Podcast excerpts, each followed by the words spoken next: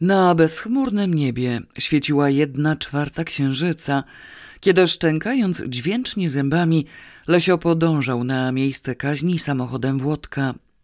Obok niego siedział Janusz, troskliwie piastujący na kolanach wypełnioną budzikiem bombę.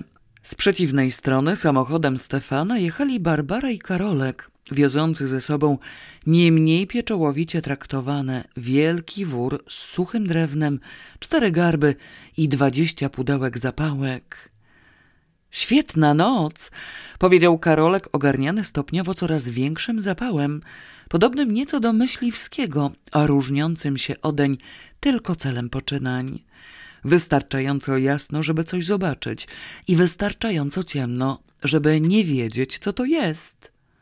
Cholera jasna, mówił równocześnie z rozgoryczeniem Janusz w drugim samochodzie. Co za głupota z tą bombą. Po diabła ją wieziemy ze sobą, skoro będziemy musieli kilometr lecieć piechotą. Przecież to ciężkie jak piorun. Uważaj jak jedziesz do cholery, omijajże te dziury, bo już mi całe kolana odgniotło.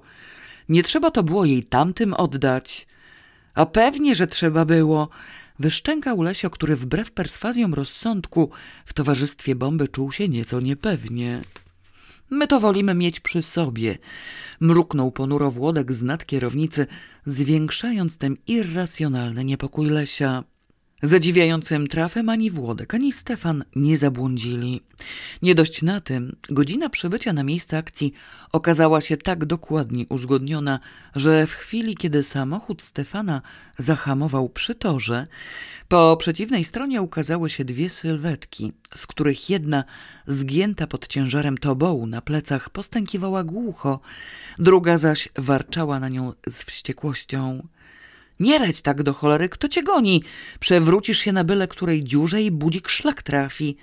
Kiedy mnie pcha z góry, odstęknęła pierwsza. Są! Zawołali równocześnie Barbara i Karolek pełnym wzruszenia głosem. W kwadrans później przygotowania do napadu były już w pełnym toku. Do przybycia upatrzonego pociągu pozostała jeszcze godzina – w czasie której żaden inny ruch po szynach uczestnikom przedsięwzięcia nie groził. Godzina jednakże wydawała się ilością czasu nader nikłą. To też wszystkie wykonywane czynności nosiły wyraźne znamiona pośpiechu. Przymocowane na plecach garby utrudniały nieco działalność. Na garbach bowiem dopiero usiłowano ulokować marynarki i płaszcze, do zmienionych z nagła figur przystosowane nie najlepiej. Kadłub pluszowego niedźwiedzia przypadł Lesiowi, który po kilku bezowocnych próbach wyciągnięcia rąk ku przodowi zdecydował się umieścić go na wierzchu, przywiązując i zasłaniając szalikiem. Dziurawa dziecinna piłka pętała ruchy Janusza, szeleszczącego przy tym dziwnie papierem toaletowym. Barbara i Karolek poszli za przykładem Lesia, w żaden sposób nie mogąc zmieścić garbów pod niewłaściwie skrojoną odzieżą. Zawartość wora z drewnem wysypano w odległości dziesięciu metrów od przejazdu, obliczywszy przedtem skrupulatnie, gdzie w tej sytuacji znajdzie się wagon pocztowy.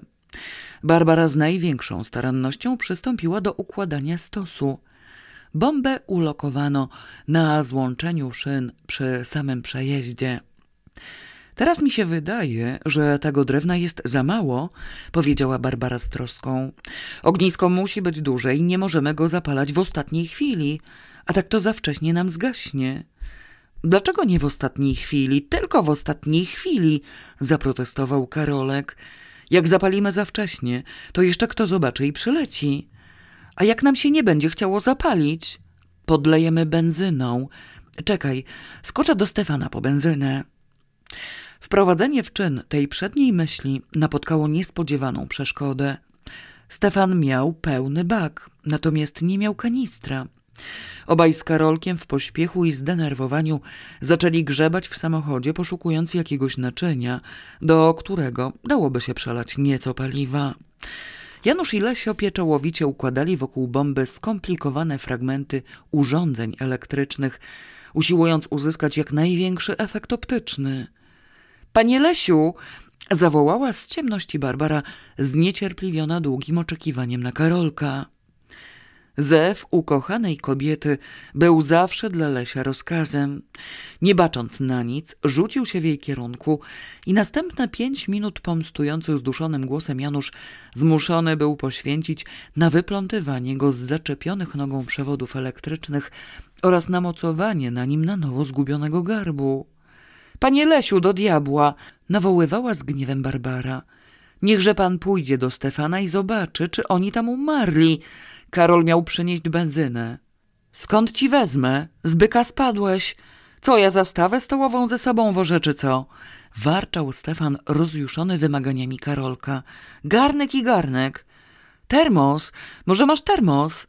Jaki termos? Ja tu na ksiuty nie przyjechałem.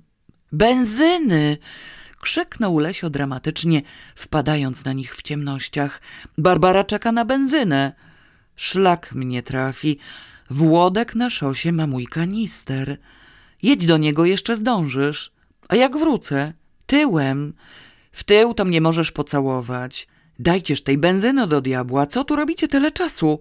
Wysyczała z wściekłością Barbara, pojawiając się nagle obok nich, jak garbate wcielenie furii.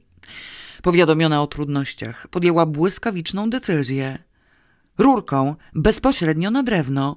Stefan podjedzie na tor i parę kawałków się pomoczy. Do chwili nadejścia pociągu pozostało zaledwie piętnaście minut, kiedy przeklinając okropnie i plując na wszystkie strony, Stefan wydobył wreszcie z baku strumyczek benzyny, wyciekające przez rurkę. Barbara, Karolek i Lesio, w szalonym pośpiechu potykając się w ciemnościach i wpadając na siebie, donosili do strumyczka co grubsze kawałki drewna. Obok Janusz nad bombą szalał z niepokoju i szarpał włosy na głowie. Co robicie do cholery? Nie lejcie na ziemię, budzik mi się zapali. Pochodnia, zmoczyć pochodnie. Na pięć minut przed nadejściem pociągu Stefan został wspólnymi siłami zepchnięty z toru, zanim zdążył zapalić silnik. Nadanym mu rozpędem zjechał na upatrzone miejsce postoju. Barbara i Karolek z zapałkami w rękach trwali nad stosem w okropnym napięciu. Lesio chwycił do ręki pochodnie, nie zauważywszy ze zdenerwowania, że jest cała mokra. Zapalać! zakomenderował Janusz tragicznym szeptem. Wszystkie zapałki wysypały się z drżących rąk Barbary. Karolek z niepojętym uporem pocierał je o pudełko odwrotną stroną, wyrzucając użyte. Wspólnymi siłami zużytkowali bezskutecznie trzy pudełka. Przy czwartym wreszcie płomień buchnął. Równocześnie Lesio wetknął w ogień swoją pochodnię i natychmiast ze zdławionym okrzykiem odrzucił ją od siebie w naturalnym odruchu instynktu samozachowawczego. Nasiąknięta bowiem benzyną wiązka cienkich patyków buchnęła płomieniem znacznie bardziej imponującym niż całe ognisko. Odrzuciwszy rekwizyt, z którym miał popędzić na spotkanie nadjeżdżającego pociągu, zgłupiał w pierwszej chwili doszczętnie. Na domiar złego oparzył sobie rękę i machając tą ręką, ruszył torem przed siebie. Ale już po pierwszych krokach, zanim się zdążył dobrze rozpędzić, uświadomił sobie, że coś jest nie w porządku. Wrócił więc do ogniska, skąd już leciał w jego kierunku Janusz.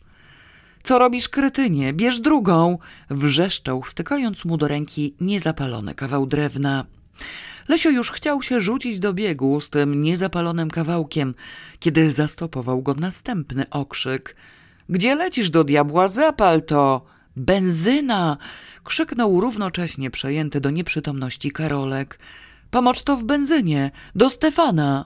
Oszołomiony Lesio rzucił się na drogę w kierunku niewidocznego w mroku samochodu i wpadł na Stefana, który uznawszy, że zdąży zapalić silnik po ukazaniu się pociągu, zaniepokojony dziwnymi błyskami światła i okrzykami na torze, dążył w tym kierunku.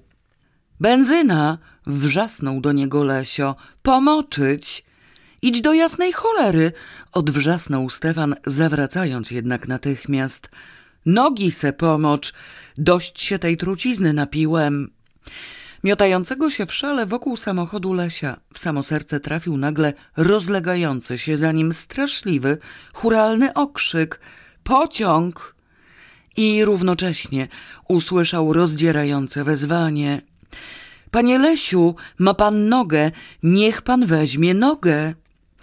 Porzucił oszalałego z furii Stefana, który zdenerwowany krzykiem zdążył pociągnąć potężny łyk lotniczej benzyny i popędził z powrotem na tor, gdzie przy wspaniałym ognisku Barbara machała ku niemu płonącą nogą z fotela.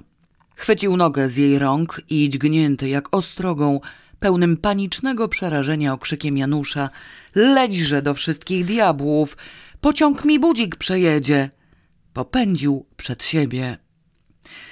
Trzeba jednak nieszczęścia, iż chwytając nogę, Lesio znajdował się po tej samej stronie ogniska, co bomba zegarowa, a więc po przeciwnej niż ta, z której nadjeżdżał pociąg, znakomicie już teraz słyszalny. W bezgranicznym oszołomieniu nie był w stanie sforsować przeszkody w postaci szalejącego w surowym drewnie ognia. Zawrócił więc i nie zastanawiając się nad tym, co czyni, popędził w kierunku zgodnym z kierunkiem pociągu, całkowicie odwrotnym od zaplanowanego. Prowadzący pociąg maszynista jechał sobie spokojnie, nie spodziewając się niczego niezwykłego na tylokrotnie przemierzanej, doskonale mu znanej trasie. Nie poświęcał jej też zbytniej uwagi. I oto nagle, w nikłym, mylącym blasku księżyca, ujrzał płonące na szynach ognisko. Natychmiast odruchowo zaczął hamować, wciąż jeszcze nie przewidując żadnego nieszczęścia, ale przed ogniskiem nie zdążył.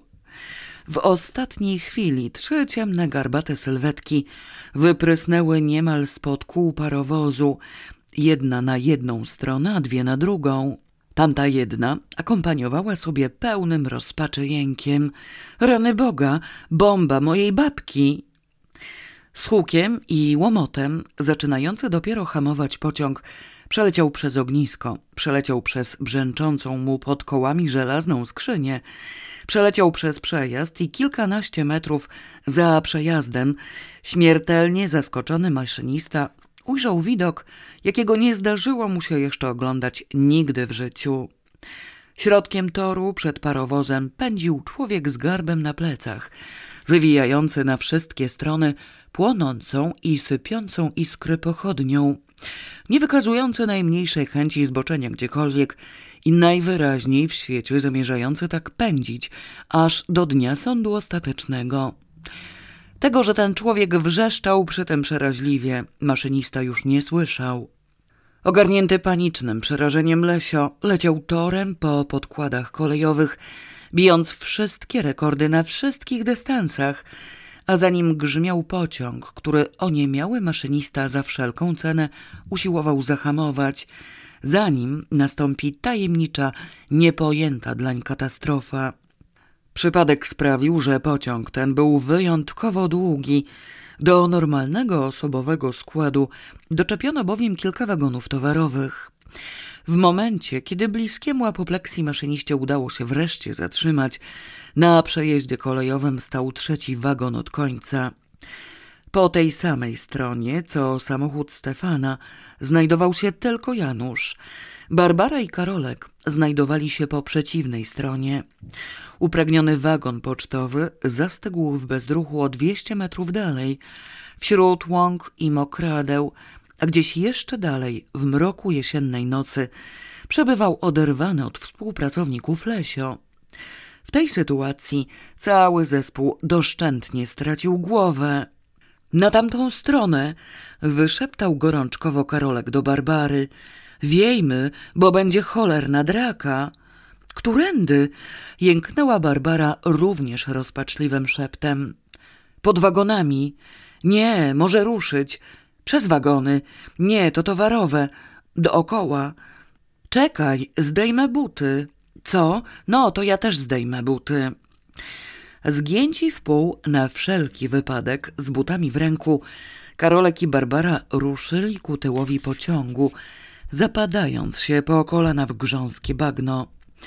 Za ostatnim wagonem na czworakach przebiegli przez szyny. Równocześnie po drugiej stronie toru, w cieniu rzucanym przez gęsty krzew, odbywała się dramatyczna scena. Do cholery z twoją babką, syczał Stefan. Oprzytomnij, bo ci dam w mordę. Gdzie oni są? Diabli ich wzięli, jęczał Janusz, bliski tłuczenia głową o karoserię samochodu. Ten pociąg ich przejechał. Ze zdenerwowania stracił poczucie rzeczywistości i los budzika pomylił mu się z losem najbliższych przyjaciół. Obie straty wydawały mu się jednakowo dotkliwe.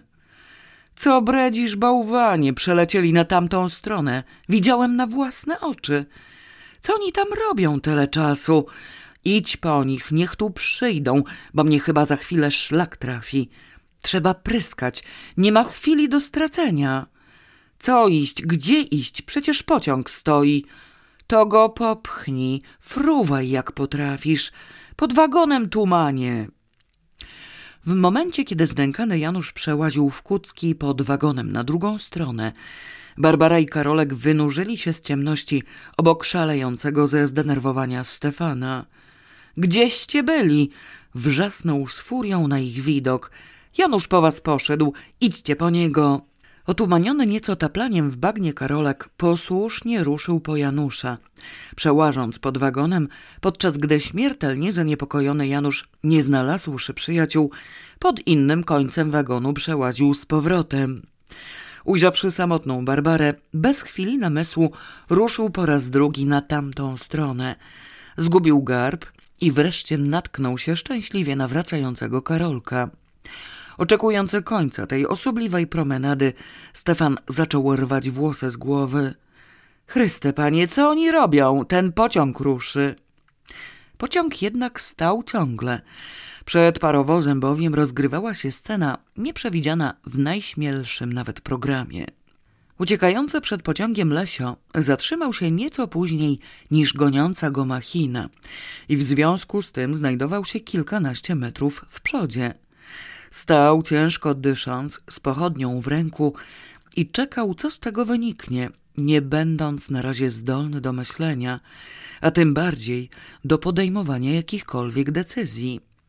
Z parowozu wyskoczył niesłychanie zdenerwowany i zdezorientowany maszynista, a za nim wyskoczył jego nieopisanie zdumiony pomocnik. Obaj zatrzymali się na chwilę, ujrzawszy stojącego na torze, oświetlonego blaskiem ognia, garbatego faceta z doskonale otępiałym wyrazem twarzy. Pewno wariat przemknęło przez myśl maszyniście i poczuł nagle nieodpartą chęć schronienia się w bezpiecznym wnętrzu parowozu. Nie mógł jednak kompromitować się przed pomocnikiem.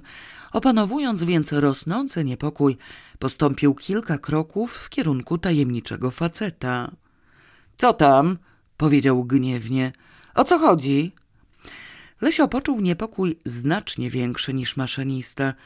Nie mógł oczywiście odpowiedzieć, że chodzi o napad, a nic innego nie przychodziło mu do głowy. Cofnął się więc na wszelki wypadek o kilka kroków, zachowując poprzednią odległość. Maszynista znów ruszył w jego kierunku. Mów pan do cholery, co jest? Co się tu dzieje? Lesio, nie udzielając odpowiedzi, znów cofnął się nieco. Maszynista poniechał zatrzymywania się i wraz z pomocnikiem szedł ku niemu. Lesio wobec tego równie wytrwale i równomiernie cofał się idąc tyłem. Może nie mowa, półgłosem uczynił przypuszczenie pomocnik. Maszynista uświadomił sobie nagle, że ich jest dwóch, a tamten tylko jeden, a zaraz pewnie nadleci kierownik pociągu i konduktor, ruszył w kierunku Lesia szybciej. Mów Lebiego, o co ci chodzi? Zawołał coraz bardziej zły i coraz mniej zaniepokojony. Czego mi tu latasz po torach, ty żywy trupie? Na Lesiu wypowiedź ta uczyniła wrażenie mało przyjaznej, przyspieszył więc podążanie do tyłu. Równocześnie chciał jednak jakoś osiągnąć porozumienie z obsługą pociągu, przyobległ więc twarz w życzliwy jego zdaniem uśmiech. Życzliwy uśmiech Lesia uczynił z kolei na maszyniście wrażenie głupkowatego grymasu, którego w najwyższym stopniu zirytował. W głębi duszy uczuł, iż nie powinien pozwalać byle idiocie na drwinę z pracowników polskich kolei państwowych i z okrzykiem Stój, ty żłobie polowy w gromnicę szarpany! ruszył do Lesia biegiem. Bez chwili namysłu Lesio odwrócił się i wciąż z płonącą nogą od fotela w ręku rzucił się do ucieczki. Za nim popędziła zażarta pogoń, której awangardę stanowili maszynista z pomocnikiem, a straż tylną konduktor i kierownik pociągu. Obaj wyrwani z głębokiego snu, w jaki zapadli od stacji do stacji, dopiero teraz wyszli zobaczyć, co się dzieje. Niewielka, acz dość rozciągnięta grupa pracowników PKP pokonywała przestrzeń wpatrzona w sypiącą iskrami czołówkę, aż nagle prowadzący pościg maszynista zatrzymał się, jakby wrósł w ziemię. Ujrzał coś, co przerosło widoki poprzednie. Lecącemu przed nim facetowi bezgłośnie odpadł imponujący garb i potoczył się w mroczne zarośla. Pomocnik maszynisty wydał zdławiony okrzyk i znieruchomiał obok swego pryncypała. Obok niego zaś zwolnili kroku kierownik pociągu i konduktor, próżno usiłujący z dwóch pierwszych wydobyć bodaj słowo wyjaśnienia. Utrata garbu wróciła Lesiowi swobodę ruchów. Dopalająca się noga zaczęła go parzyć. Rzucił ją więc w moczary w ślad za garbem i pognał szybciej.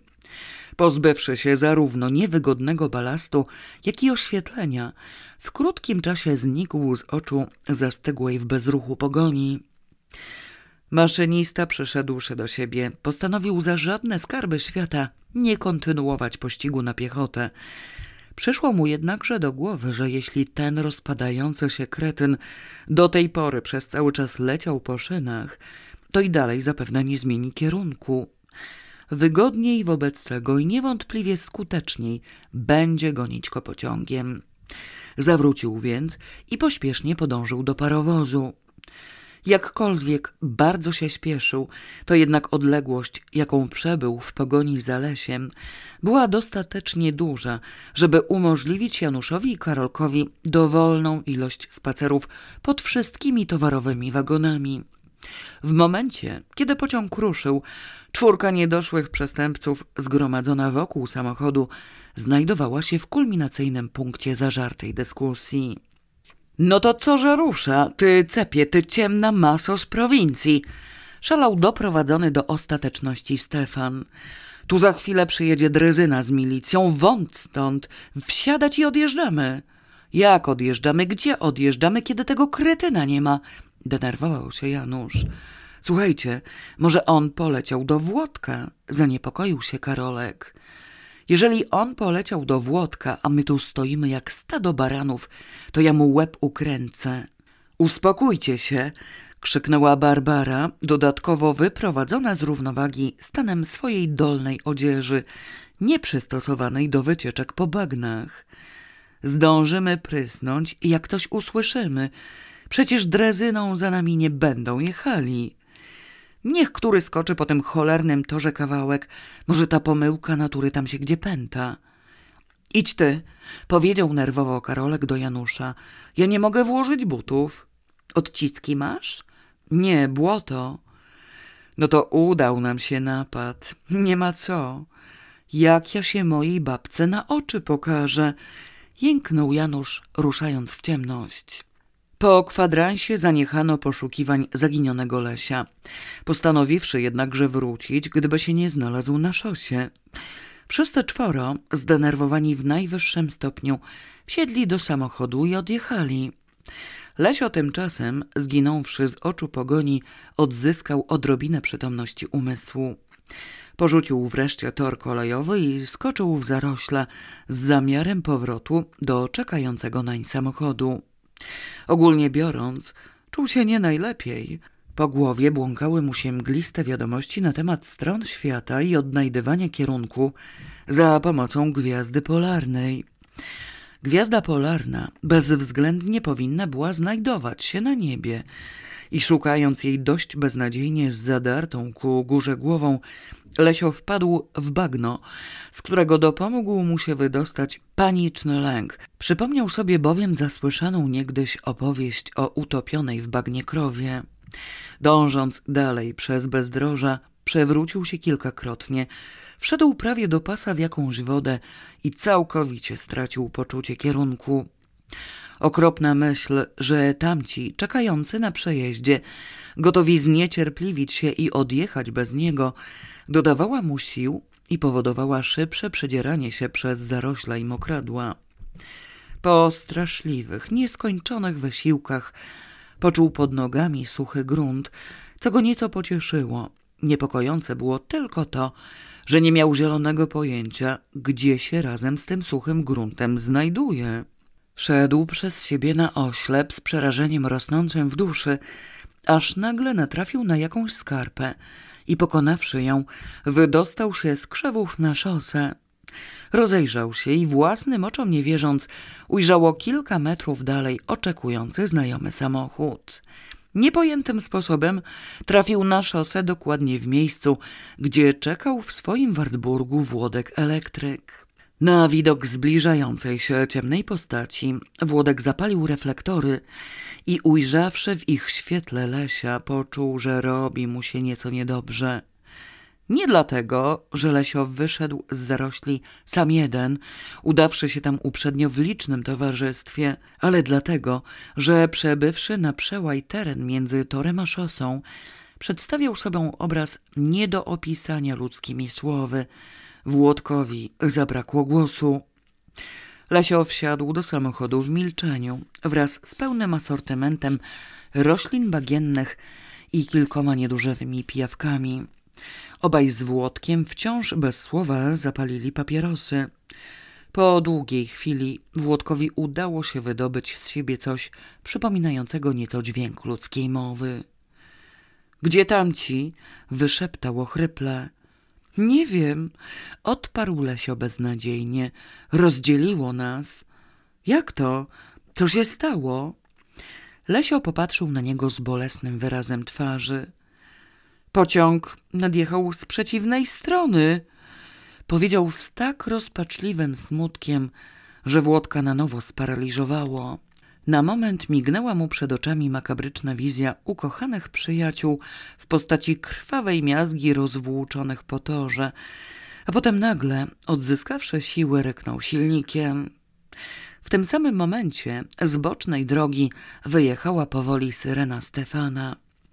W dziesięć zaledwie minut później drezyna kolejowa wioząca oprócz pracowników PKP także dwóch milicjantów zahamowała na miejscu dziwnego wypadku na przejeździe kolejowym między Toporem a Ostrówkiem Węgrowskim.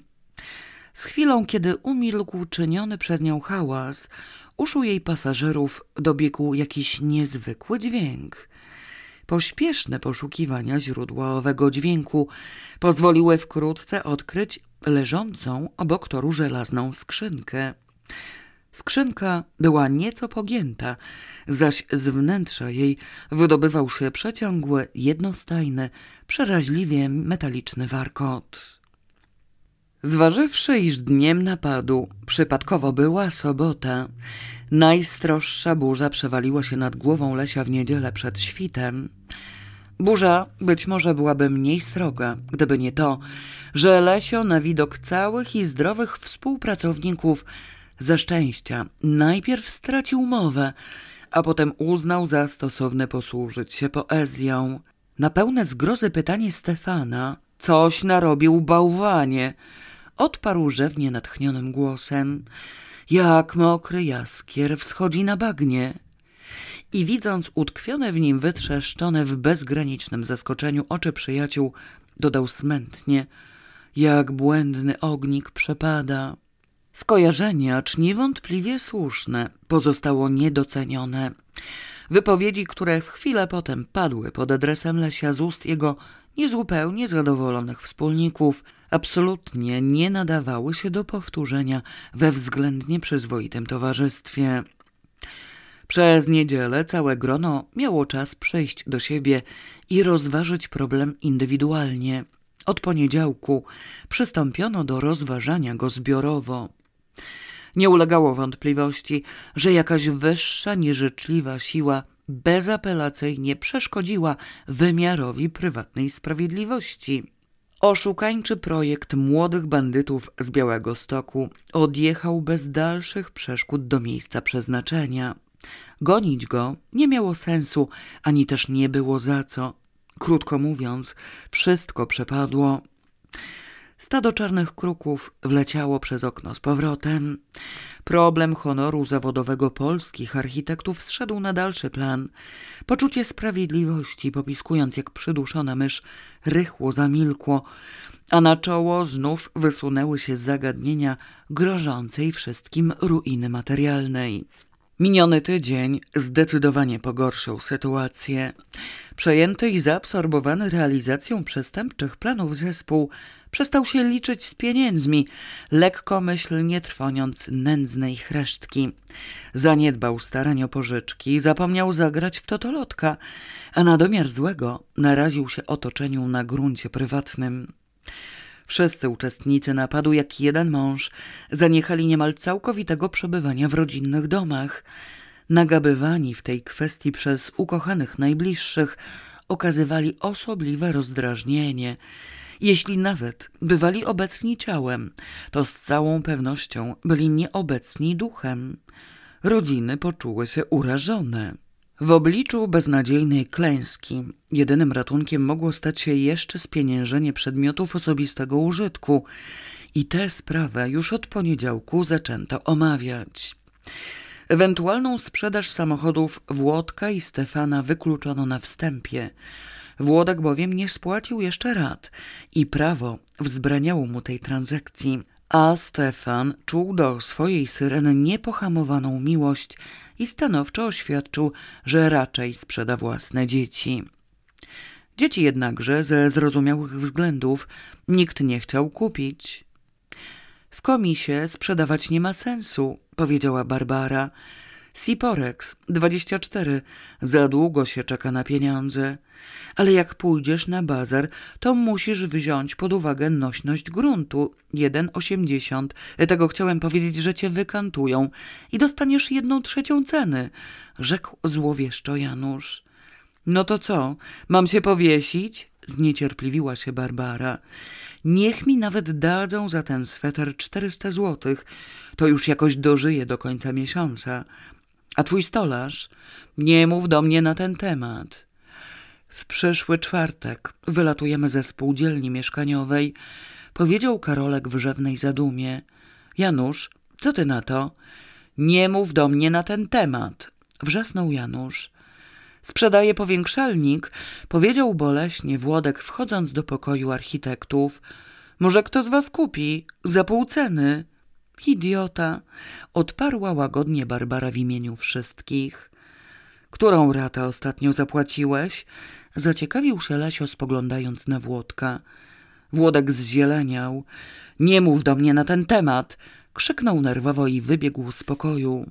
Lada dzień nie będziemy mogli mówić do siebie na żaden temat. Westchnął smutnie Karolek.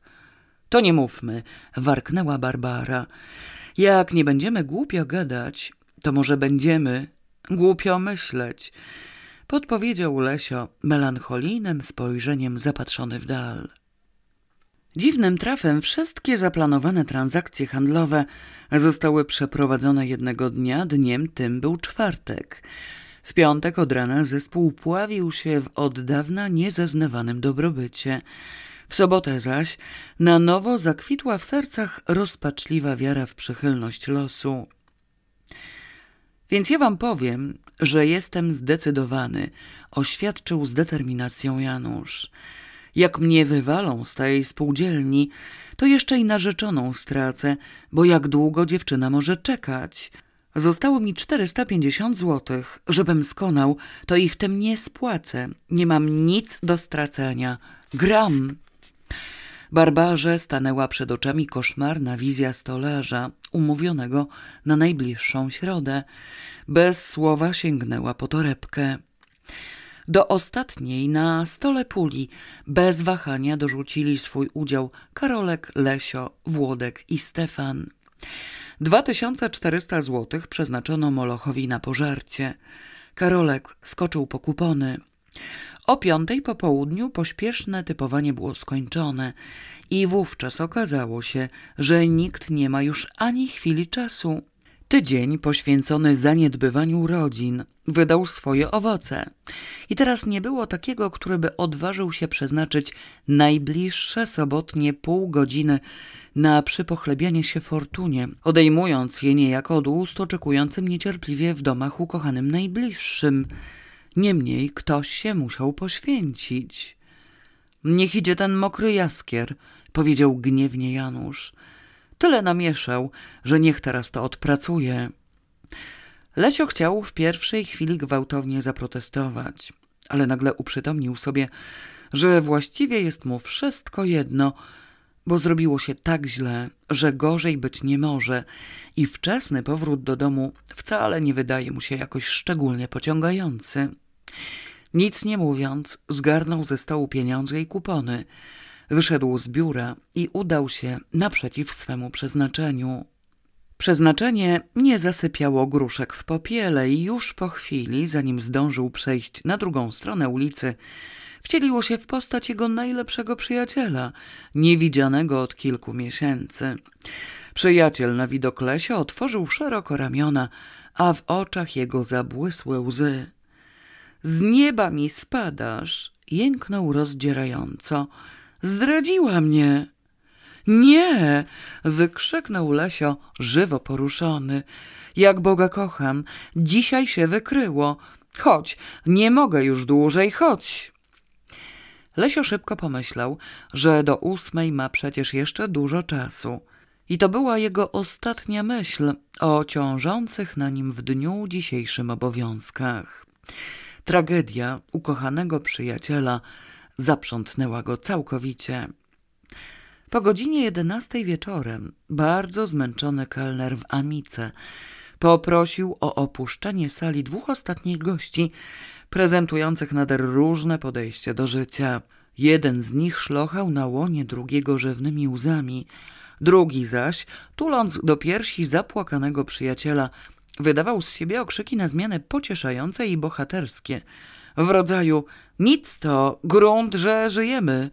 Na bagnety, hej, przeleciał ptaszek, nie ludzie. Czym wykazywał dużo zdrowego rozsądku, bo istotnie, jeśli już cokolwiek przeleciało, to raczej ptaszek niż ludzie.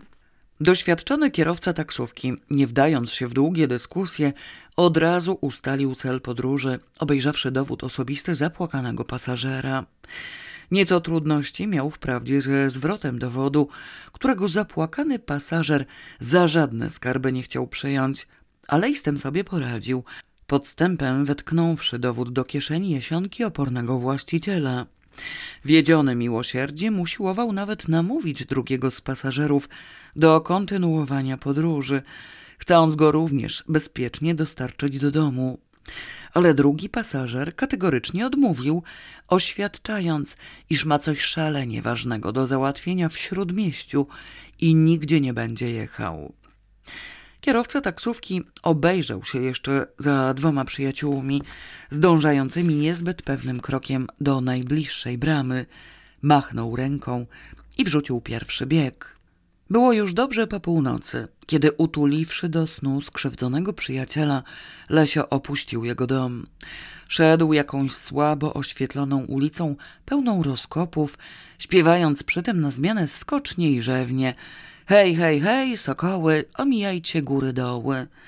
Przy czym ograniczał się tylko do tej jednej inwokacji. Śpiew to potężniał, to przycichał, niekiedy zamieniał się w niewyraźne mamrotanie – Alesio z największym trudem sam spełniał rozkaz wydany sokołom. Wysiłki te tak go absorbowały, że nie zwrócił żadnej uwagi na to, iż rozkopana jest tylko jedna strona ulicy, podczas gdy druga stanowi gładką płaszczyznę, znacznie łatwiejszą do pokonania. Brnął dalej wprost przed siebie po glinianych dołach, aż wreszcie przebrnął przez ostatni wykop i poczuwszy twardy grunt pod nogami, podniósł głowę i wzrok. I zmartwiał, a pieśń o sokołach zamarła mu na ustach. Góry, doły, wymamrotał jeszcze siłą rozpędu. W odległości kilkudziesięciu metrów od niego stał doskonale oświetlony dwiema latarniami autentyczny różowy słoń. Na twarzy Lesia pojawił się wyraz bezgranicznego przerażenia. Mniej więcej zdawał sobie sprawę z tego, co czynił przez całe popołudnie i wieczór. I nagle pojął, że oto ma skutki. Halucynacje, delirium tremens.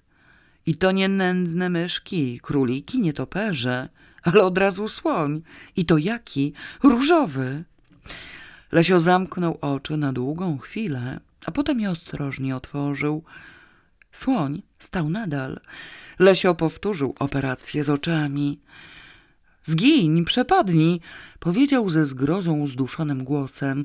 A kysz, a kysz! W odpowiedzi na zaklęcie nastąpiło coś strasznego. Skądś z ciemności napłynęły nagle ciche dźwięki Charlestona. Słoń poruszył uszami, podniósł nieco trąbę i przestępując z nogi na nogę, najwyraźniej w świecie zaczął tańczyć. Tego było dla Lesia za wiele. Przez opary zużytego alkoholu dosięgło go mgliste i odległe wspomnienie z lat dzieciństwa. Słoń, prosiaczek, pułapka na chochonie, słoniocy, słoniocy, słoniocy, ryknął nagle okropnie. Zawrócił i runął przed siebie w panicznej ucieczce, krzycząc przeraźliwie: Słoniocy, słoniocy! Cudem zapewne przeleciał przez całą rozkopaną ulicę i dopiero na jej końcu, potknąwszy się, wpadł wprost w objęcia zwabionego okrzykiem milicjanta. Słoniocy! Wrzasnął jeszcze ostatni raz. Panie, co pan? powiedział zdumiony milicjant, który już w swoim życiu słyszał dużo pijackich okrzyków, ale takiego jeszcze nie. O co chodzi? Lesio na widok munduru nieco jakby oprzytomniał, chociaż na twarzy ciągle miał wyraz śmiertelnego przerażenia. Przez głowę przeleciała mu koszmarna myśl, że ujawnienie delirium pchnie go nieodwołalnie za wrota szpitala dla alkoholików, ukryć za wszelką cenę. Nie ma słonia! krzyknął w okropnym wzburzeniu. Nie ma słonia! Żadnego! Jak to?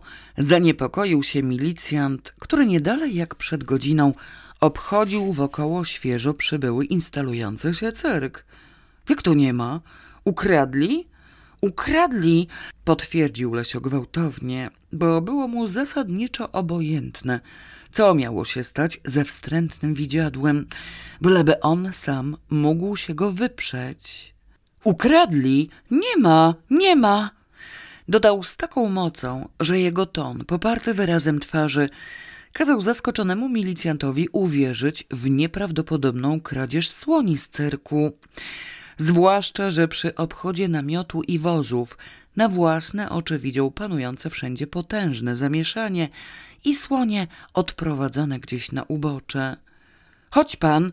krzyknął w zdenerwowaniu i ruszył biegiem przez wykopy, ignorując drugą, gładką połowę ulicy i ciągnąc za sobą nieco opierającego się Lesia. Po kilku wstrząsach i potknięciach Lesio doszedł do wniosku, że widocznie przedstawiciel władzy domaga się od niego jakiegoś dowodu na brak halucynacji. Przestał się opierać i gorliwie dążył przed siebie. Wypadli za narożnik budynku i stanęli jak wryci. Ściśle biorąc, milicjant stanął jak wryty.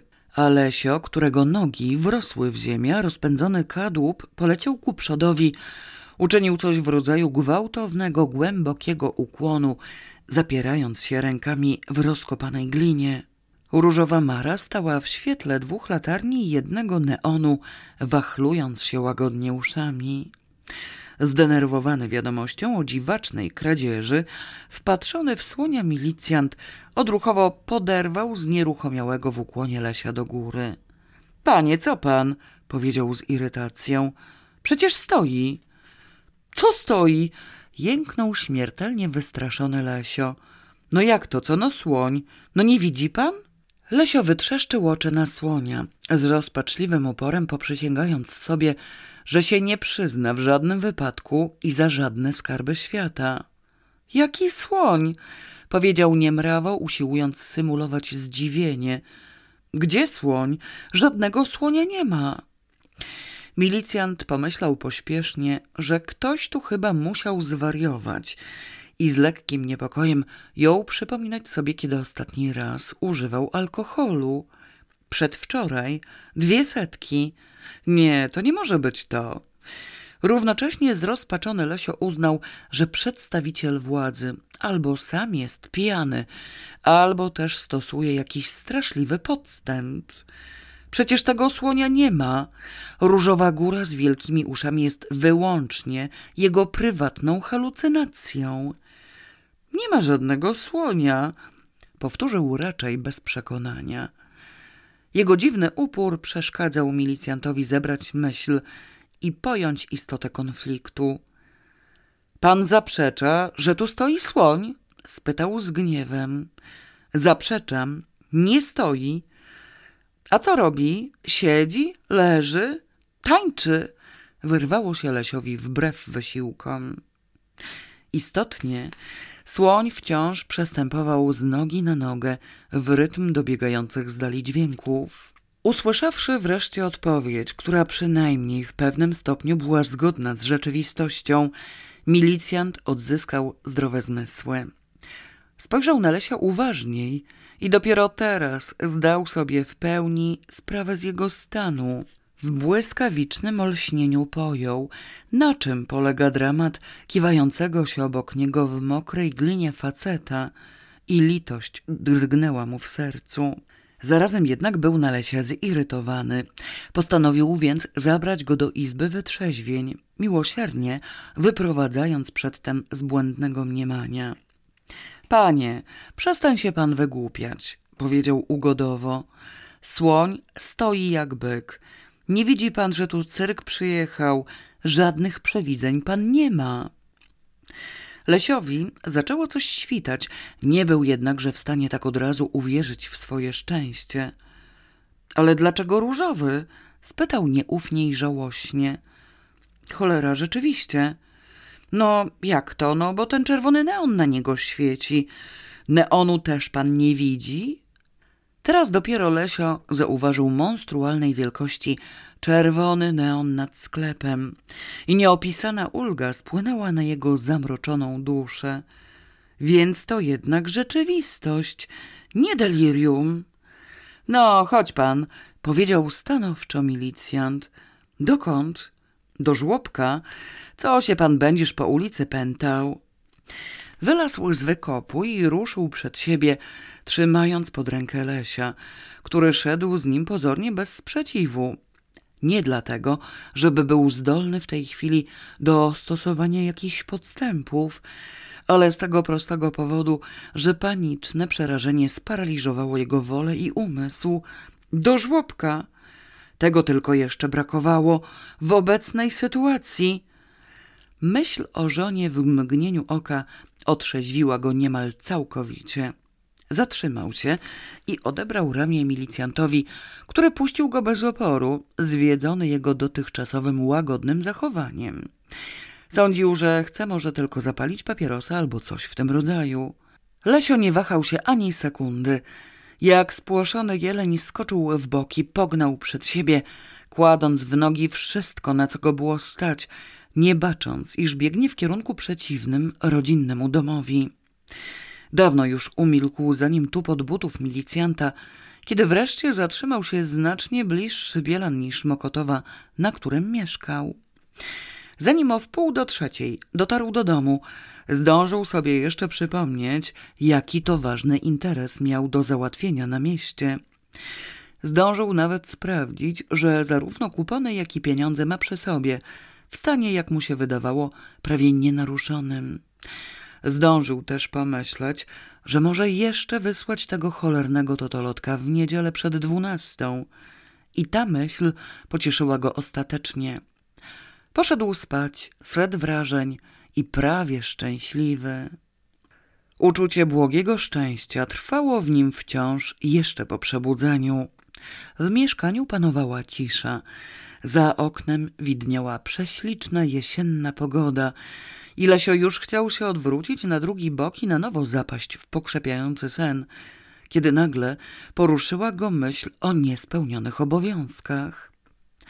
Przypomniał sobie, że ma wysłać kupony. Spojrzał na budzik, ale budzik widocznie stanął, bo wskazywał godzinę piątą dziesięć, co zważywszy usytuowanie słońca było zupełnie niemożliwe. Spojrzał na swój zegarek, ale jego zegarek najwidoczniej również stanął i to już dawno temu, bo wskazywał dla odmiany 11.40, co z kolei wydawało się zbyt okropne, żeby mogło być prawdą. Po namyśle uznał, iż świadomość dokładnej, aktualnej godziny jest mu niezbędna do szczęścia. Wstał zatem ziewając przeraźliwie i drapiąc się po nieogolonej brodzie, podszedł do telefonu. W głowie go łupnęło, potrzymał się za nią przez chwilę, następnie sięgnął po krzesło i siedząc wykręcił numer zegarynki. W czasie całego swego późniejszego życia, wielokrotnie wspominając tę chwilę, zawsze był zdania, iż owo krzesło podsunęła mu ręka opatrzności. Jedenasta czterdzieści trzy, powiedziała wdzięcznie zegarynka. Nie rozumiejąc tej dziwnej informacji, Lesio nadal siedział ze słuchawką przy uchu, wyzuty z jakichkolwiek uczuć i myśli. Jedenasta czterdzieści cztery, powiedziała zegarynka wciąż z tym samym uprzejmym wdziękiem. Dopiero po ponownym ogłoszeniu jedenastej czterdzieści cztery Lesiowi zrobiło się słabo. W głowie załupało go intensywniej, a równocześnie dostał bicia serca. Gdyby to była 12.44 albo chociaż 12.01, miałby przynajmniej pewność, że już wszystko przepadło, wszystko stracone, nic już nie zdoła zrobić i automatycznie byłby uwolniony od wszelkiej odpowiedzialności. Mógłby z powrotem paść na tapczan i zasnąć z rozpaczy. Tymczasem w tej koszmarnej sytuacji zostawało mu jeszcze szesnaście minut, które musiał, musiał poświęcić na jakąś okropną, niesłychanie intensywną działalność, do której w najmniejszym stopniu nie był zdolny. Działalność rozpoczął od przewrócenia krzesła i zrzucenia ze stolika telefonu. Następnie stracił kilka bezcennych chwil na uporczywe i bezowocne naciąganie na nogi marynarki zamiast spodni. Następnie urwał w łazience wieszak na ręczniki. Następnie stługł dwie szklanki, jeden wazon i żarówkę w stojącej lampie, która się złośliwie przewróciła. Następnie wyrzucił na zewnątrz zawartość półki w szafie, gdzie grzebał, gnany bezrozumnym pragnieniem włożenia czystej koszuli oraz zawartość szafki z butami, gdzie w niepojętych celach poszukiwał szczotki do butów. Następnie wybiegł na schody o godzinie 11.51 z płaszczem w ręku i w potwornie brudnych, umazanych zaschniętą gliną butach. Z parteru zewrót wpadł z powrotem na schody i zamknął zostawione uprzednio otworem drzwi od mieszkania, po czym wreszcie wydostał się na ulicę. Do kiosku Totolotka przyjmującego kupony w niedzielę do dwunastej zajechałby taksówką w ciągu pięciu minut. Jezdnia w obie strony świeciła jednakże pustkami. Ruszył więc przed siebie galopem i o godzinie dwunastej szesnaście oparł się o zamknięte na głucho drzwi upragnionego pomieszczenia. Wysiłki uległy zakończeniu. Miał teraz mnóstwo czasu na rozmyślanie, refleksję, skruchę i snucie planów. Mógł się dowolnie długo wahać, dziwić, czynić sobie wyrzuty, precyzować swoje zamiary i obiecywać poprawę. Przede wszystkim jednak bezwzględnie musiał zlikwidować zwiększające się łupanie w głowie, które wypełniało go do tego stopnia, że głuszyło nawet poczucie bezgranicznej klęski. Na łupanie w głowie był oczywiście tylko jeden sposób i ten sposób Lesio zastosował bez chwili namysłu. Przez krótką chwilę wahał się, czy wybrać bar pod arkadami, czy bar rybny na Puławskiej. Szybko zdecydował się na ten ostatni, bo powietrze w tamtej stronie wydawało mu się jakby świeższe. Oderwał się od wrogich, odpychająco zamkniętych drzwi, o które opierał się plecami i ruszył na południe. Wypity na głodno pierwszy klin zadziałał wręcz cudotwórczo. Myśli Lesia zaczęły się układać z przeraźliwą jasnością. Nie było tu miejsca na złudzenia czy jakieś głupie nadzieje. Przepadł. Najzwyczajniej w świecie przepadł i to już na całe życie. Nie ulega najmniejszej wątpliwości, że na niewysłane numery padnie milion i ten milion on będzie musiał zwrócić współpracownikom. Jakim sposobem i do kiedy? Tego sobie w ogóle nie umiał wyobrazić.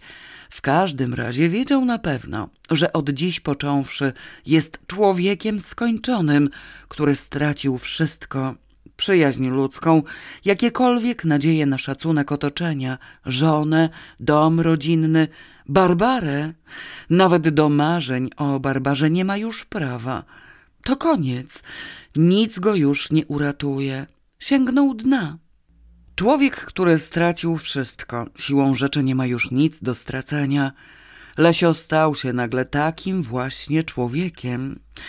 Po trzecim kolejnym klinie poglądy na swoją sytuację ustalił ostatecznie i poczuł się nawet dumny, że tak imponująco udało mu się stoczyć w przepaść. Wstąpił w niego straceńczy duch. Bez obaw już i bez drżenia sięgnął do kieszeni, Wygrzebał wszystkie pieniądze przeznaczone na nieosiągalny cel i przeliczył je. Ze społecznych 2400 jego własnych 200 złotych zostało mu zaledwie 1300, nie licząc tych drobnych, którymi będzie musiał zapłacić rachunek w barze. Reszta uległa dematerializacji. Zwyczajne siedzenie w knajpie nie wydawało mu się czynnością godną człowieka tak dokładnie upadłego moralnie. Należało zrobić coś więcej, coś potężnego, coś, co byłoby ukoronowaniem dzieła niszczenia jego kariery i marnowania życia. Wyszedł z baru rybnego i udał się dla odmiany w kierunku północnym. Zarówno możliwości drzemiące w śródmieściu gęsto zaludnionej metropolii, jak i strona świata w pełni odpowiadały stanowi jego ducha. Dotychczas miał wiele wad, był jednak uczciwym człowiekiem. Teraz przestał nim być. Sprzeniewierzył nienależący do niego milion, jeden tysiąc i do tego jeszcze sto złotych. Milion wygrany w przeklętego totolotka i tysiąc sto przeznaczone na to wygranie. Została mu nędzna reszta ocalała z pogromu, która paliła mu kieszeń. Lesio nieodwołalnie postanowił stracić i tę resztę. Skoro diabli wzięli tyle, to niech już wezmą wszystko z nim samym włącznie. Stracić natychmiast, bez wahania, bez żalu i do końca – byle z fantazją, z hukiem, z fanfarami. Jak spadać, to już z dobrego konia. Konia! Lesio nagle wrósł w ziemię. Do przystanku na placu Unii podjeżdżał autobus z napisem wyścigi. Pchała się do niego grupka ludzi, ale wewnątrz było jeszcze nieco miejsca. Konia! krzyknęło Lesiowi w duszy zuchwale i buntowniczo. Pchnięty kategorycznym żądaniem nagle rozbestwionej duszy, rzucił się do autobusu. Pchnięty równie kategorycznym życzeniem kontrolera, rzucił się do kasy. Następnie znów podporządkował się duszy. Dusza, zniecierpliwiona i pełna gwałtownie rosnących wymagań, zmusiła go do wykupienia najdroższego biletu wstępu za 30 złotych. Przegnała obok pustego w tej chwili padoku i wpędziła do budynku trybuny. Program wyścigów pominęła milczeniem, z czego należy wnioskować, że jej na nim nie zależało. Na bilecie wstępu też by jej pewnie nie zależało, gdyby nie to, że bez niego nie wpuszczano do środka. Przekroczywszy drzwi, Lesio znalazł się w samym środku półprzytomnej, zemocjonowanej tłuszczy, usiłującej w możliwie krótkim czasie stracić możliwie dużo pieniędzy. W samym wejściu stało dwóch panów, z których jeden chwytał się za głowę i jęczał. Ta czwórka, ta cholerna czwórka! A drugi w milczeniu, z ponurą pasją, darł na drobne kawałki dużą ilość białych papierków i rzucał je na ziemię. W Lesiu działał nie tylko straceńczy duch, ale także kolejka wypitych w barze rybnym klinów. Panująca wokół atmosfera nasunęła mu na myśl różne skojarzenia. Oczyma duszy ujrzał salony gry, stosy banknotów na stołach, rozpalone twarze, usłyszał brzęk złota, okrzyki krupierów. Monte Carlo. Mój dziad, fortunę w Monte Carlo, pomyślał dumnie. Myśl jednak urwała się nagle. W żaden sposób bowiem nie umiał się zdecydować na jakiś czasownik. Co też ów dziad z fortuną w Monte Carlo zrobił? Stracił? Przepuścił? A może roztrwonił? Równie dobrze mógł zyskać. Trochę niemiłe było także to, że w ogóle nie mógł sobie przypomnieć żadnej fortuny w rodzinie, nawet sięgając pamięcią do pradziada. Myśl o dziadowskiej fortunie w Monte Carlo była jednakże tak silna, że rozpierała mu pierś i musiał ją jakoś uzewnętrznić. Usiłując wejść na pochylnie, napotkał w tłoku jakąś przeszkodę. Zatrzymał się przy niej i powiedział z wielką stanowczością: Mój dziad, fortunę w Monte Carlo. Brak zdecydowania co do losów fortuny zastopował go ponownie i skłonił do pytającego spojrzenia na owo coś, co go zatrzymało i co nie udzieliło żadnej odpowiedzi. Był to słup konstrukcyjny, okazujący całkowitą obojętność w sprawie dziadka Lesia i jego fortuny. Z niesmakiem i niejaką urazą, obejrzawszy przeszkodę, która wbrew spodziewaniom nie okazała się człowiekiem, Lesio poszedł dalej. Mój dziad, fortunę w Monte Carlo, brzmiało mu w duszy gromko, rzewnie i wzruszająco. Obszedłszy dwa piętra i przeczekawszy najbliższą gonitwę, której sens i wyniki pozostały mu nieznane, przypomniał sobie, że przecież przyszedł tu tracić resztki pieniędzy i honoru. Wyrzucanie banknotów garściami na taras przed trybuną nie wydawało mu się dostatecznie atrakcyjne, a przy tym miał niejasne wrażenie, że dziad w Monte Carlo jakoś inaczej sobie poczynał. Dziad prawdopodobnie stawiał. No to trzeba stawiać. Wszystko jedno na co. Wyodrębniwszy miejsca, gdzie ludzie wpłacali jakieś pieniądze i unikając zbytniej fatygi, podszedł do kasy, przy której stała najkrótsza kolejka. Nie zwrócił żadnej uwagi na zielony napis nad kasą sto złotych. Beztrosko wyjął z kieszeni dwieście złotych i podał pani w okienku, powtarzając bez zastanowienia to, co usłyszał od poprzedzającego go gracza. Dwa, jeden, pięć razy. Pięćset złotych, powiedziała pani, zatrzymując się w obrocie ku biletom i wyciągając ku niemu rękę z jego dwiema setkami. Co? spytał Lesio bezmyślnie. Pięćset złotych, jeszcze trzysta. Lesio wzruszył ramionami. Wydało mu się bowiem nietaktem zmuszanie go do tracenia pieniędzy w innym tempie, niż by sobie życzył, ale sięgnął do kieszeni i wyjął jeszcze trzysta złotych. Schował pięć biletów z zielonym nadrukiem i uboższy o pięćset złotych odwrócił się w kierunku, w którym serce ciągnęło go już od pierwszej chwili. Setkę i śledzika zażądał stanowczo. Następna setka i tenże sam śledzik zaabsorbowały go tak, że nie poddał się owczemu pędowi i nie popędził za tłumem, który zgromadził się po stronie torów. Nie zwracał uwagi na rozlegające się wokół okrzyki, ani też na wynik gonitwy. Wpłacone do kasy pieniądze uważał bowiem za przepadłe na wieki i w ogóle ich sobie z żadną gonitwą nie kojarzył. Dziad w Monte Carlo coraz bardziej zaprzątał jego myśli. Po długim dopiero czasie dotarły do niego słowa dwóch panów, którzy stanęli obok niego przy bufecie, również poświęcając swą uwagę setce, nie ze śledzikiem jednak, lecz z kanapką z kawiorem. Dwa jeden pierwsza gra, powiedział niechętnie jeden z panów. Musiały tak przyjść, nie było siły. Zapłacą czterdzieści złotych. Dwa jeden mam pięć razy, powiedział drugi z panów, oglądając bilety. Grałem jeszcze dwa, trzy na fuksa.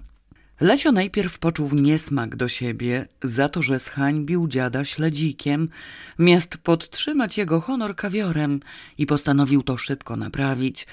Potem zaś wydało mu się, że panowie mówią coś znajomego. Dwa, jeden, pięć razy? Gdzieś już chyba słyszał to magiczne zaklęcie. Bilety trzymane w ręku przez drugiego z panów również robiły na nim wrażenie elementu już raz widzianego. Zamówił następną setkę wraz z kanapką z kawiorem i spełniwszy ten podstawowy obowiązek, całą uwagę poświęcił dwóm intrygującym go osobnikom. Stał oparty o bufet ze szklaneczką czystej w dłoni i przyglądał im się czule i tkliwie, a przodek hazardzista pchał mu się na usta z siłą trąby powietrznej. Dwaj panowie zajęci rozmową nie zwracali na niego uwagi, ale podszedł do nich trzeci. Temu trzeciemu od razu wpadło w oko błogo rozanielony wyraz twarzy stojącego obok nieznajomego faceta. Gracze na wyścigach niechętnie zwierzają się ze swoich zamiarów i poglądów na wynik najbliższej gonitwy. W trzecim panu obudziły się podejrzenia, że ów facet podsłuchuje. Trącił więc dyskutujących przyjaciół, ruchem głowy wskazując Lesia. Pierwszy z panów sięgnął do kieszeni i wyjął plik biletów z zielonym nadrukiem. Wpatrzony w niego Lesio bezmyślnie uczynił ten sam ruch i też wyjął z kieszeni pięć identycznych biletów, dokładnie w tym samym momencie, kiedy panowie na niego spojrzeli. Nie ma na świecie gracza, w którym w takiej sytuacji nie obudziłoby się zaciekawienie powodzeniem przeciwnika. Trzej panowie mimo woli wyciągnęli szyję w kierunku biletów Lesia. Ma pan to? Spytał z zainteresowaniem jeden. Mój dziad Fortunę w Monte Carlo. Ryknął w odpowiedzi Lesio z wielką mocą, czując wyraźnie ulgę, że wreszcie może się z kimś podzielić rozpierającym go uczuciem. Równocześnie dumnym gestem machnął w kierunku panów biletami. Wszyscy trzej wzdrygnęli się gwałtownie na ten nieoczekiwany ryk dziwnej treści, ale zielone bilety przyciągały uwagę jak magnes. Nie komentując niezrozumiałej informacji o nieznanym im dziadzie, obejrzeli frapujące papierki. No jest, dwa jeden. Fortuny to pan na tym nie zrobi, żadna wypłata, powiedział jeden z panów, krzywiąc się nieco. Zawsze coś jest, rzekł drugi. Po czterdzieści dadzą. Czterdzieści cztery, sprostował trzeci, wyglądając przez okno. Wywiesili, już płacą. No to trzeba odebrać. Idziemy. Do Lesia sens wypowiedzi panów nadal nie docierał w pełni. Porzucił niedopitą setkę i honorowy kawior i udał się za nimi wyłącznie dlatego, że jednorazowe wygłoszenie wieści o protoplaście w Monte Carlo nie satysfakcjonowało go dostatecznie. Czuł gwałtowną potrzebę porozmawiania na ten temat obszerniej, a w trzech panach wyczuwał jakieś niesprecyzowane pokrewieństwo dusz. Stanął wraz z nimi w kolejce do kasy. Idąc za ich przykładem, bezmyślnie podał kasjerce pięć swoich biletów i ku najwyższemu swemu zdumieniu otrzymał od niej tysiąc sto złotych. Nie pojmując, co to znaczy, wziął je do ręki, patrzył na nie przez chwilę w całkowitym otępieniu, po czym nagle spłynęło na niego objawienie. Nareszcie wiedział, co dziad. Mój dziad fortunę w Monte Carlo zdobył. Ogłosił potężnie w przestrzeń, bo trzej panowie już odeszli. Nie zważał jednak na brak towarzystwa. Zaprzątnęła go bowiem natychmiast następna myśl. Ha! Mój dziad, to może i on? Przyszedł tu wszystko stracić, a oto okazuje się, że może wszystko odzyskać. Pieniądze, honor, a kto wie, może nawet ten sprzeniewierzony milion. Dziad stawiał, on też postawił i wygrał. Trzeba zatem stawiać dalej i dalej wygrywać. Nie wdając się w nieznane mój skomplikowane szczegóły podstaw gry na wyścigach, bez chwili namysłu udał się do tej samej kasy co poprzednio. W głowie huczał mu potężny młyn, głoszący wszelkie skojarzenia. Nie obudził się w nim nawet cień przypuszczenia, że zasadniczym elementem tej całej zabawy są przecież konie. Nie wiedział w ogóle, gdzie te konie się znajdują. Nie zauważył ich dotychczas. Nie istniały dla niego. Zapomniał o koniach, pamiętając jedynie o szczęśliwym dziadzie w Monte Carlo. Wręczył kasjerce następne 500 złotych, mówiąc stanowczo to, co mu wpadło w ucho przy bufecie. Dwa, trzy, pięć razy. Dumny i głęboko poruszony, nie zatrzymywał się już nigdzie, lecz jął obchodzić w koło całe pierwsze piętro. Miał niejasne wrażenie, że teraz powinno się dziać coś, w wyniku czego on znów będzie wygrany. Nie wiedział tylko dokładnie, co by to mogło być. Opętany obsesją dziadka nie mógł się pozbyć mglistej wizji zielonego stołu, toczącej się kulki ruletki, rozdawanych kart lub czegoś w tym rodzaju. Dzwonek oznaczający zakończenie przyjmowania wpłat napełnił go głębokim niepokojem. Wydawało mu się, że lada chwila przeoczy coś szalenie ważnego. Coraz bardziej przejęty odruchowo podążył tam, gdzie wszyscy, to znaczy na stronę torów. W napięciu i z wytężoną uwagą ją wpatrywać się w dal. To też start piątki Arabów spod samej niemal trybuny nie dotarł do jego świadomości. Dopiero kiedy Araby przebiegły połowę trasy i znalazły się po drugiej stronie pola, tam gdzie spoczywał jego wzrok, pojął wreszcie, że coś leci. Uczyniwszy wysiłek umysłowy, przypomniał sobie nagle, że to są konie. Prawda, konie. Przecież on gra na wyścigach, postawił na jakieś konie. Te konie właśnie lecą. Zaraz tu będą i w związku z tym on zaraz wygra. Powoli zaczęła nawet docierać do niego treść dźwięków rozlegających się dookoła. Osobnik, oparty tuż obok o balustradę, patrzył przez lornetkę i udzielał informacji pozostałym patrzącym gołym okiem. Wszyscy byli wyraźnie zdenerwowani i zdenerwowanie to zaczęło się udzielać Lesiowi, dotychczas, dzięki pewności wygranej, wręcz rażącemu na tle otoczenia. Piątka ciągle prowadzi, wrzeszczał facet z lornetką. Piątka prowadzi, a za nią trójka, potem dwójka. Trójka dochodzi. Nie, zostaje. Panie, co tam leci ostatnie? Co tam się tak odbiło? Które? Zaraz, jedynka. Jedynka, kalifat. A mówiłam, że kalifat ostatni. Idź pan do cholery. Panie, mów pan, co na tym wirażu? Trójka wychodzi, piątka druga. I tak będzie trzy pięć, zobaczy pan. Mam dwójkę w triplach, wrzasnął ktoś rozdzierająco. Ten rozpaczliwy, aż niezrozumiały okrzyk wstrząsnął Lesiem do głębi. Padł na plecy stojącego przed nim faceta i nie wytrzymał nerwowo. Mów pan! krzyknął szarpiąc za rękaw właściciela lornetki. Właściciel lornetki czynił starania, żeby wydrzeć mu rękaw. Wraz z szarpaną częścią odzieży miotała mu się bowiem ręka z przyrządem optycznym. Konie były już na prostej. Lesio nerwowo szarpał. Poniechał więc lornetki i wrzeszczał dalej, oceniając sytuację bez udoskonaleń technicznych. Walet idzie, walet! Piątka druga. Hała druga, dwójka ją bierze, już jest trzy dwa. Dwójka wychodzi. Nie daj się. Walet, dawaj, walet, dawaj. Jest, dwa, trzy. Cholera ciężka, trzy, dwa grałem dziesięć razy. Nieprzytomny i niemal wytrzeźwiały z przejęcia Lesio bez protestu pozwolił się wepchnąć z powrotem do środka. Dwa, trzy. Dwa, trzy to było to, co miał napisane na pięciu wykupionych biletach. Wygrał. Znów wygrał. Sam los był po jego stronie. Sam los był po jego stronie.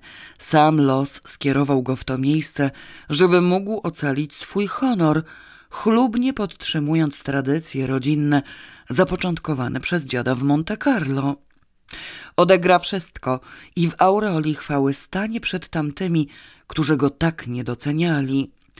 Rzuci im pod nogi tę tak po męsku zdobytą fortunę. Co tam nędzne totolotki? W totolotka byle łachmyta potrafi grać.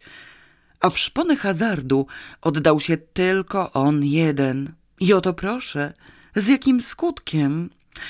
Rzuci im więcej niż oczekiwali, im wszystkim. Jej, barbarze! Do hipotetycznego miliona, który sam wręcz nachalnie pchał mu się do rąk, było wprawdzie raczej dość daleko, ale godny potomek dziadka hazardzisty nie w głowie miał teraz jakieś tam działania matematyczne. O wysokości wygranej sumy dowiedział się dopiero po jej otrzymaniu, bo wszelkie ogłaszane przez głośniki na tablicy informacje umykały jego uwadze. Porządek 2-3 oceniono na 220 złotych.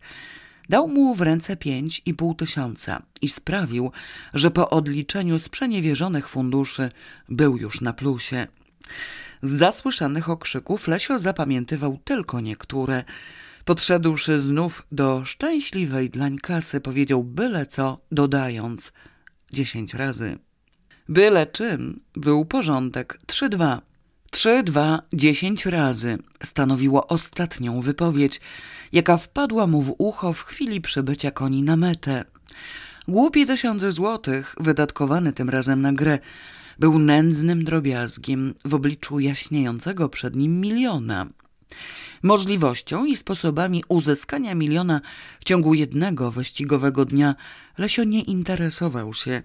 Nie zamierzał bowiem zbyt pedantycznie wnikać w szczegóły działalności życzliwego losu. Gwałtowny przewrót w jego sytuacji życiowej, nieoczekiwany przeskok z dna upadku do wyżyn wręcz bohaterstwa, wspaniała i tak owocna śmiałość w walce z hazardem – wstrząsnęły nim do tego stopnia, że zanulowały niemal całkowicie skutki pochłoniętego uprzednio alkoholu. Teraz już setka ze śledzikiem, z kawiorem. Co tam z kawiorem, z ostrygami? Nie była Lesiowi potrzebna. Teraz grzmiały mu w uszach fanfary i upajało zdumiewające powodzenie. Zielone stoły i kulka ruletki wywietrzały mu wreszcie z głowy i znikły sprzed oczu. Rozglądając się wokół nieco przytomniej, dostrzegł zasadnicze źródło zainteresowania współtowarzyszy walki. Najpierw konie na padoku, a potem konie na torze. Dumny, przejęty, szczęśliwy, patrzył z góry na lśniące końskie zady, i nawet powoli zaczął sobie kojarzyć numery zawieszone pod siodłami z numerami na zakupionych biletach. Nie wiedział tylko, dlaczego tych numerów jest dwa, co niewątpliwie oznacza, że gra na dwa konie naraz, skoro przez całe życie wydawało mu się, że grywa się na jednego konia i wygrywa wtedy, kiedy ten koń przechodzi pierwszy do mety. Nigdy dotychczas nie był na wyścigach, jakoś mu to do głowy nie przyszło. Nie wnikał w tajniki tego przedsięwzięcia i teraz głupio mu było kogokolwiek pytać. Uznał więc w końcu, że jeśli już dwa razy wygrał na te podwójne konie, to wygra i trzeci. Przestał się kłopotać i zdał się na los. Konie przeszły z padoku na tor, zademonstrowały próbny galop i poszły na miejsce startu. Tabun ludzi przemieścił się z jednej strony trybun na drugą. Lesio wyszedł na balkon, znalazł sobie miejsce przy parapecie, oparł się wygodnie i czekał kolejnego zwycięstwa. Czekał długo, bo w tej gonitwie startowały dwulatki na dystansie 1400 metrów, a start dwulatków jest zawsze sprawą skomplikowaną. Czekając, chciwie przysłuchiwał się padającym wokół wypowiedziom. Jęła go bowiem ciekawić technika wygrywania. Stajnia przyjdzie, zobaczy pan, mówił ktoś bardzo stanowczo. Lesia nie wzruszyło to w najmniejszym stopniu, nie wiedział bowiem, co to znaczy. Jaka tam stajnia, Polones pierwszy raz idzie na tysiąc czterysta, odparł ktoś inny z irytacją. Co z tego? Zobaczy pan, że przyjdzie. Czego on tych koni nie puszcza? Ma wszystkie w kupie. Co pan, gdzie w kupie? Jeden mu w krzaki poszedł. Co tam chodzi z tyłu? Panie, zobacz pan. Jedynka, informował jeden z właścicieli lornetek. Tyłem stoi. Nie, już go podprowadza. Poszły. Falstart rozległo się równocześnie i okrzyki nabrały nerwowości. Dwa wyrwały, jeden jeszcze leci. Gdzie on leci, idiota? Panie, co to tak wyrwało? Mów pan. Trójka, polones. Już masz pan swoją stajnię. Jak wyrwał, to nie przyjdzie. Koń w formie to leci, musi przyjść. Lesio zaczął być również zdenerwowany, nie wiadomo właściwie dlaczego, bo przecież jego sukces był pewny. W jego imieniu działała siła wyższa, nim opiekował się los. Drugi falstart doprowadził go do stanu dorównującego stanowi wszystkich pozostałych graczy, a trzeci sprawił, że znacznie ich przewyższył. Coś tam się działo takiego, czego zupełnie nie rozumiał, ale co musiało być w najwyższym stopniu niepokojące, sądząc po owrzeniu na trybunie. Co to za kretyn je tam puszcza? Czego pan chcesz? Z dwulatkami tak zawsze. Jak koń może przyjść, jak trzy razy wyrywa. On już cały dystans przeleciał. Puści je wreszcie do cholery, czy nie? Jednego ma tyłem, panie. Który to tam tyłem chodzi? Jedynka. Cały czas psuje start. Już go obraca. Poszły. Co idzie? Mów pan, co idzie? Lesio przewiesił się przez balustradę tak, że gdyby nie żywy mur trzymający go z tyłu, niewątpliwie wyleciałby na taras poniżej. Wytrzeszczył oczy na konie całkowicie bezskutecznie, bo i tak nie mógł ich w ogóle rozróżnić. Nie miał zielonego pojęcia, które to są te jego wykrzykiwane wokół informacje, wzmagały jego podniecenie. Stajnia, idzie stajnia, idzie trzy jeden. Dwójka go bierze z tyłu, będzie trzy dwa. Piątka leci od pola. Dawaj, Polones, dawaj. Nie zdąży. Już, jest trzy pięć. Trzy pięć. No i gdzie ta pańska stajnia? Dwójka trzecia. Patrz pan, ja jej w ogóle nie liczyłem, a niewiele brakowało. Trzy pięć. No, będzie wypłata. Cała gra była na stajnie. Lesio trwał przy balustradzie kompletnie oszołomiony. Przed nim, obok wieżyczki sędziowskiej, widniały jak byk wywieszone na tablicy numery 3 i 5. A on postawił na 3-2. To jak to? Czy to oznacza, że przegrał? Przecież to niemożliwe. A co z tym losem, który tu działał za niego i miał dostarczyć mu miliony? Gdzie ten milion? Los najwyraźniej w świecie poczuł się obrażony brakiem dostatecznego zainteresowania jego poczynaniami i wystawił Lesia rufą do wiatru. Nieszczęsny przedmiot igraszek przeznaczenia nie bardzo wiedział, co ma teraz zrobić. Domagać się sprostowania? Zażądać powtórzenia gonitwy? Zaraz, ale przecież jednego konia zgadł dobrze. To co? To może wygrał połowę? Obok Lesia siedział na krzesełku oparty brodą o balustradę jakiś osobnik, którego postawa wyrażała całkowitą beznadziejność. Przyjrzawszy mu się uważniej, Lesio znów wyczuł coś w rodzaju pokrewieństwa dusz. Wyjął z kieszeni swoje bilety i podetknął zrezygnowanemu osobnikowi pod nos. Proszę pana, co to? spytał rozpaczliwym tonem, zawierając w tym pytaniu wszystkie wątpliwości, jakie go przepełniały. Osobnik spojrzał na bilety, potem na Lesia, potem znów na bilety z nagle obudzonym, nikłym zainteresowaniem.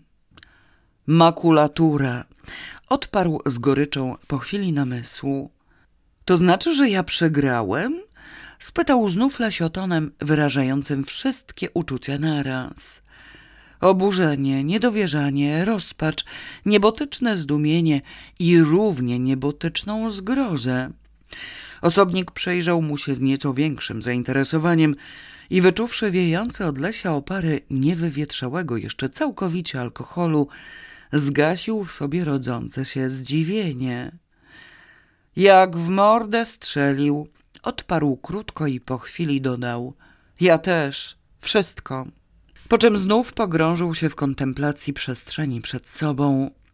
Lesio pojął, że nie powinien mu już więcej przeszkadzać, a przy tym słowo wszystko nasunęło mu pocieszającą myśl, że on przegrał jeszcze nie wszystko. Na nowo obudził się w nim gwałtownie duch dziada hazardzisty, przytłamszony nieco ostatnimi emocjonującymi realiami. Skoro nie przegrał jeszcze wszystkiego, może grać nadal. Będzie grał zatem, będzie grał i zaraz się odegra. Czuwająca nad szaleńcami miłosierna opatrzność zadbała o dwa sposoby uratowania dążącej do zguby ofiary. Po pierwsze, wysłała Lesia na wyścigi dopiero na czwartą gonitwę, w której nie zdążył jeszcze wziąć udziału. Wygrawszy w piątej i szóstej i przegrawszy w siódmej, miał przed sobą już tylko dwa biegi.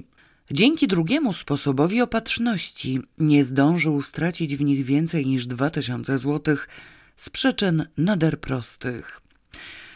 Otóż nie przyszło mu do głowy, że mógłby obstawiać więcej kombinacji niż jedną, a nikt jakoś szczęśliwie tej złotej myśli mu nie podsunął. Dzierżąc wysoko sztandar dziadowskiego honoru, Lesio absolutnie nie mógł już zejść poniżej stawki tysiąca złotych i gdyby obstawiał kilka porządków, niewątpliwie przegrałby wszystko co do grosza. Dzięki opiece sił wyższych pozbył się więc tylko uciążliwego balastu trzech tysięcy, a z całą resztą pozostał. Kiedy jako jeden z ostatnich opuszczał tereny rozpusty, umysł jego był już na nowo zdolny do podjęcia pracy. Przeżyte emocje wytrzeźwiło go całkowicie. Przeliczył posiadane fundusze i stwierdził, że wynoszą one 4200 złotych, co zdziwiło go niewymownie. W tych dwóch okropnych, ostatnich gonitwach miał wrażenie, że przegrywa jakiś kolosalny majątek, jakieś rodowe posiadłości, wsie, pałace, posag żony. Własny los pomylił mu się doszczętnie z losem wyimaginowanego dziada w Monte Carlo. Dziad mógł sobie posiadać dobra ziemskie. Jego żona, prawdopodobnie babcia, niewątpliwie posiadała posag – Żona Lesia natomiast z całą pewnością nie posiadała nic. I całe szczęście, że nie posiadała nic. Gdyby bowiem miała cokolwiek, Lesio bezwzględnie by to przegrał. Czując coś w rodzaju mglistej wdzięczności do panującego ustroju, Lesio szedł sobie piechotą i rozmyślał. Wzniosłe szaleństwo, które opętało go w barze rybnym, pozwoliło mu odegrać powierzoną przez współpracowników sumę. Nie dość na tym, ma nawet, y, zaraz ile? Ma nawet y, 200 złotych było jego, ale niech będzie, że je przepił. A więc ma nawet 1800 złotych in plus. Teraz potrzebny jest tylko następny cud. Jeśli na przeklęte, niewysłane kupony nie padnie więcej niż to, co w tej chwili posiada, będzie mógł tę okropną historię ukryć przed otoczeniem i ocalić honor. Nie wyjdzie na defraudanta, ani może nawet na idiotę. Będzie mógł śmiało patrzeć ludziom w oczy. Trzeba zaraz, natychmiast, wysłuchać wyników tej wstrętnej, kretyńskiej gry. Miotany na zmianę nadzieją i niepokojem, Lesio przyspieszył kroku i pędził ku rodzinnemu domowi – nie przeczuwając zupełnie, co go tam czeka.